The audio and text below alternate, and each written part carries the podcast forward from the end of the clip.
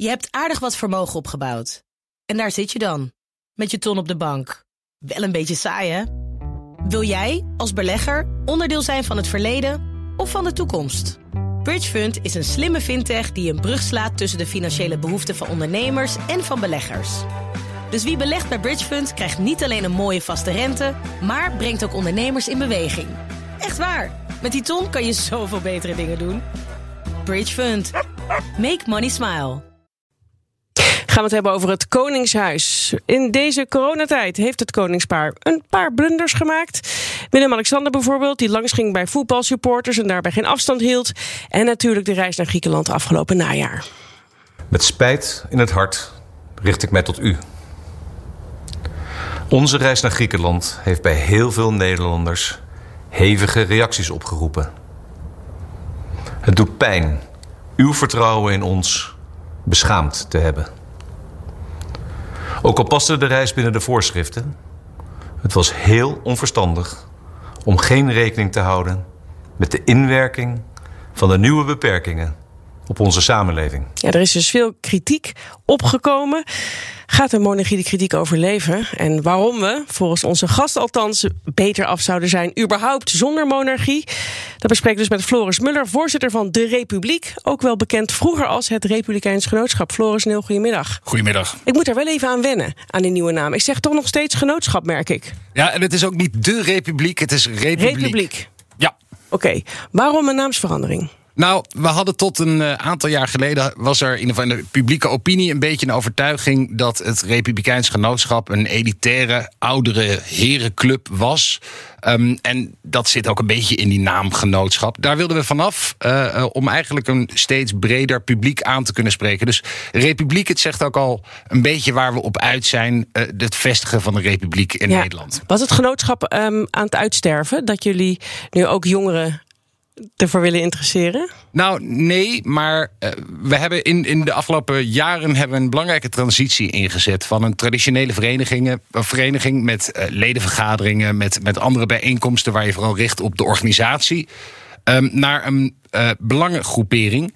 Waarbij we vooral naar buiten treden. Waarbij we politieke lobby gaan ondernemen. Waarbij we een congres gaan organiseren dit najaar. Waarbij we echt veel meer van onszelf willen laten horen. Met grote onderzoeken. Oh ja. uh, zoals twee jaar geleden naar de kosten van het Koningshuis. Mm -hmm. En nu ook met een rechtszaak uh, tegen de koning en de staat. Om de macht van de koning in te perken. Het schoot niet op, kortom.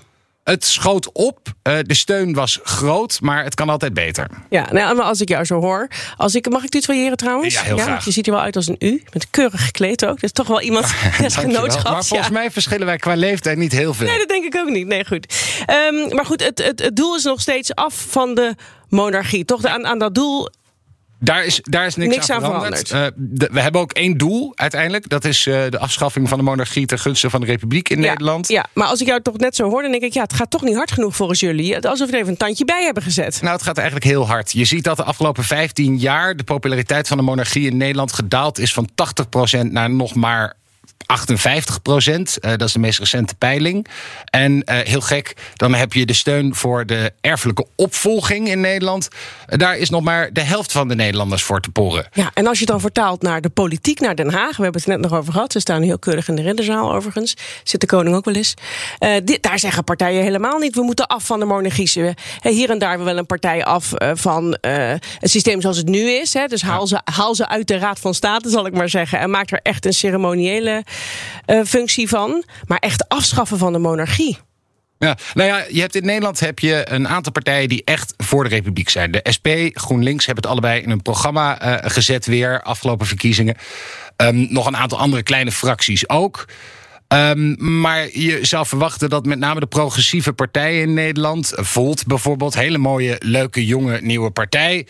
Uh, P van de A, maar ook D66, dat die dat zijn, dat zijn progressieve partijen die echt verandering willen, die ook bestuurlijke verandering willen, dat die eigenlijk ook zich hier harder voor zouden moeten uitspreken. Het staat wel in het verkiezingsprogramma van D66, weet ja, maar ze doen, er, ze doen er heel weinig mee. Oké. Okay. Um, heb je wel het gevoel dat, dat jullie nu de wind mee hebben door de recente kritiek op het Koningshuis, door nou, die excuses en zo'n zo'n fout met zo'n met zo'n boot? Ja, absoluut. Kijk, ik, ik eh, zou de laatste zijn om te zeggen dat ik niet blij ben met de commotie die er ontstaan is. Het lijkt wel alsof Nederland eindelijk een beetje wakker geworden is. Uh, door door uh, het beeld dat naar buiten is gekomen over het feit dat iedere Nederlander zich aan coronabeperkingen moet houden. En dat de Oranjes tegelijkertijd denken van Ja. nou, dat geldt voor iedereen behalve voor ons. Dus die, die, die bevoorrechte positie die de Oranjes in onze samenleving hebben, die is voor een heleboel mensen duidelijk geworden. Ik denk ook dat de steun voor de monarchie in Nederland. Dat zullen heel veel monarchisten anders eh, eh, eh, vinden. En we zullen er anders over denken. Maar die, die is niet zo diep. Daar hoeft maar iets te gebeuren. En je ziet dat Nederland en masse zich tegen de monarchie keert. Is de Republiek dan ook toch elke keer wel blij als Willem-Alexander over de scheef gaat? Nou, Want het helpt jullie zaak, zou je dan zeggen. Ja, het, het, het is een noodzakelijk kwaad, laat ik het zo zeggen. De eh, eh, misstappen van de koning, daarvoor zijn wij juist ook opgericht. Wij zijn tegen de monarchie. Eh, wij vinden dat je ons staatshoofd moet kunnen afrekenen op wat hij doet. Eh, dat is in het geval van een erfelijk Ja. staatshoofd eigenlijk zelden het geval. En helemaal niet in Nederland. Wij zijn voor democratie. Ehm, eh, wij zijn voor transparantie en dat is het alles niet. Dus nee, ja, oké, die Griekenlandreis was buitengewoon onhandig. Ehm, en had hij niet moeten doen. En dan tegelijkertijd eh, eh, eh, ja, zien we dat we een enorme toename aan het aantal leden, mensen die ons volgen online op republiek.org. Ja, dus die beweging die is dus groeiende. Tegelijkertijd is er ook een beweging aan de andere kant. En ik denk dat heel veel luisteraars van ons het daarmee eens zijn. Die zeggen, ja, het Koningshuis en handelsmissies... dat doet het wel heel erg goed. Ja, ik las het toevallig ook op de NOS vorige week en ook bij RTL Nieuws. De NOS kopte met het bericht dat de Duitsers weg zouden lopen met ons koningshuis. En waar was dat artikel dan weer op gebaseerd? Bij navraag bij de NOS en bij de ombudsman van de NPO. Ehm, dat was gebaseerd op een aantal vraaggesprekken met royalty-verslaggevers in Ja. Duitsland. Maar ik hoor het ook uit andere kringen van ondernemers die zeggen... ja, zodra dus de naam van de koning en de koningin vallen... dan gaan er echt wel deuren open. Dat vinden landen gewoon heel erg interessant en belangrijk. Betekent ook voor heel veel landen, ook al zijn ze vooralsnog... vooral ceremonieel als het gaat om de politiek... Hè, betekent dat toch politieke stabiliteit...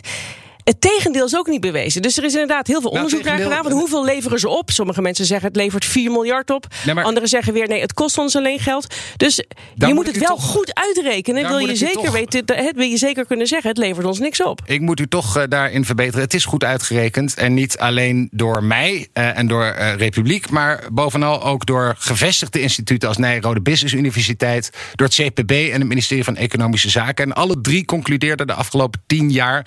Dat de aanwezigheid van de koning op dit soort staatsbezoeken 0,0 extra opbrengt.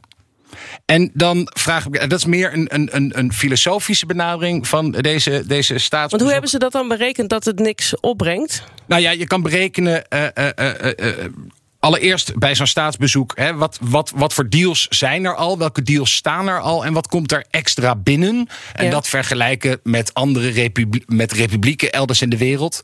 Eh, de precieze insteek van die onderzoeken weet ik niet. Maar ik weet wel. Nou, daar, kun je, je- daar kun je hem dus ook niet inzetten eigenlijk. nou ja, laat ik zo zeggen. Ik vertrouw het CPB erop. Ik vertrouw eh eh, Nijrode erop. Ik vertrouw CPB Nijrode. En er was er nog een derde die ik net noemde. Dat zij degelijk onderzoek hebben Ja. gedaan. Maar het lastige is, het is natuurlijk niet echt, het is niet echt in geld uit te drukken. Want als die onderzoeken inderdaad zijn gedaan door te vragen naar ja, was die afspraak er al voordat de koning kwam? Hoe is dat gesprek gegaan helemaal aan het begin? Is er gezegd, maar de koning komt als, als we gaan tekenen? Ik noem maar wat, hè? Ja, maar het, Kan. Of het ik- feit dat het Koningshuis een, een stabiele factor is in het land, kan ook meespelen. Ja, nou ja, ik weet niet of dat een monarchie per definitie een stabiele factor is. Je hoeft maar naar. eh, Dat het eh, wordt gezien zo, hè, door andere landen. Ja, is dat zo? Kijk maar naar Spanje, kijk naar Thailand, kijk naar andere monarchieën. Dat zijn toch buitengewoon onstuimige samenlevingen. Daar gaat het toch allemaal niet al te goed. Dus ik weet niet of dat de aanwezigheid van een koning nou voor extra stabiliteit zorgt. Dat zou ik zeggen dat Duitsland, waar geen koning is, dat eh, dat een, een, een zeer instabiel land is. Of eh, eh, Frankrijk. Dat zijn toch de grotere economieën in, in de wereld. Ehm, eh, ik heb toch nog eventjes de, de, de cijfers van bijvoorbeeld het een vandaag opiniepanel erbij gepakt. En wat je ziet is iedere keer na een incident gaat het inderdaad een beetje naar beneden. Met als dieptepunt inderdaad hè, die coronacrisis en de reis. Maar daarna. Als we weer een beetje normaal, dan krabbelt het toch wel weer op. En ze komen bijna nooit onder de 77% steun van de bevolking uit.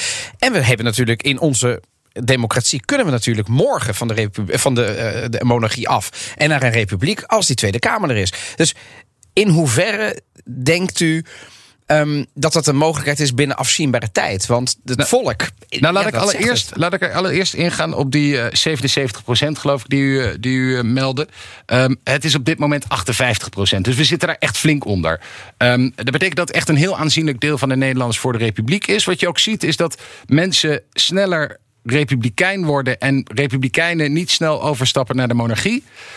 Dus dat die steun ook wel blijvend is. Dat zal misschien een procentje wisselen her en der. Ehm, maar dat uiteindelijk de steun voor de republiek stuk stabieler is dan de aanhang voor de monarchie.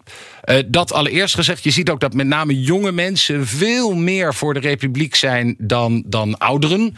En die jonge mensen hebben wat dat betreft de De toekomst. Dus het is een uitstervende. Het is, nou laat ik zo zeggen, jongeren worden niet heel snel warm van alle franje van, van eh, eh, eh, begrippen als de oranjes. En bovendien hebben veel meer met democratie, met Daar gaat mijn laatste vraag toevallig ook over. Want de jongste, of althans de oudste van het gezin... maar eh, de jongste koninklijke telg die aan de beurt is, zou Amalia zijn.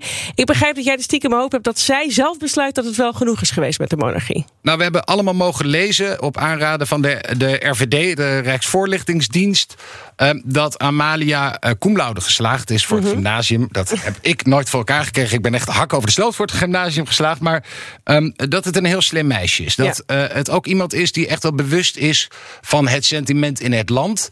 Ehm, en dat ze nu bijvoorbeeld afziet van een deel van haar toelage, die 1,6 miljoen die haar toegezegd was. Ehm, ik zou zeggen, een vrouw met zoveel potentie, of een jonge vrouw met zoveel potentie. Waarom zouden wij in Nederland moeten accepteren? Waarom zij, zou zij moeten accepteren dat ze geen keuzevrijheid heeft over wat ze wil gaan doen later? Dat ze geen partnerkeuze heeft, dat ze geen keuze heeft of ze nou kinderen wil of niet. Hè, dat dat is een beetje inherent. aan het Kortom, jij hoopt dus eigenlijk dat zij met alle intelligentie die ze bezit... Zij heeft voldoende kennis om zich heen. Ze wordt continu bijgepraat bij alle mogelijke paleizen. eh, eh, door professoren over democratie, over vrijheid, over gelijkheid. Ik mag hopen dat de boodschap blijft hangen. Dankjewel, Floris Muller, de voorzitter van Republiek. Je hebt aardig wat vermogen opgebouwd. En daar zit je dan, met je ton op de bank. Wel een beetje saai, hè? Wil jij, als belegger, onderdeel zijn van het verleden of van de toekomst? Bridgefund is een slimme fintech die een brug slaat tussen de financiële behoeften van ondernemers en van beleggers. Dus wie belegt bij Bridgefund krijgt niet alleen een mooie vaste rente, maar brengt ook ondernemers in beweging. Echt waar, met die ton kan je zoveel betere dingen doen. Bridgefund. Make money smile.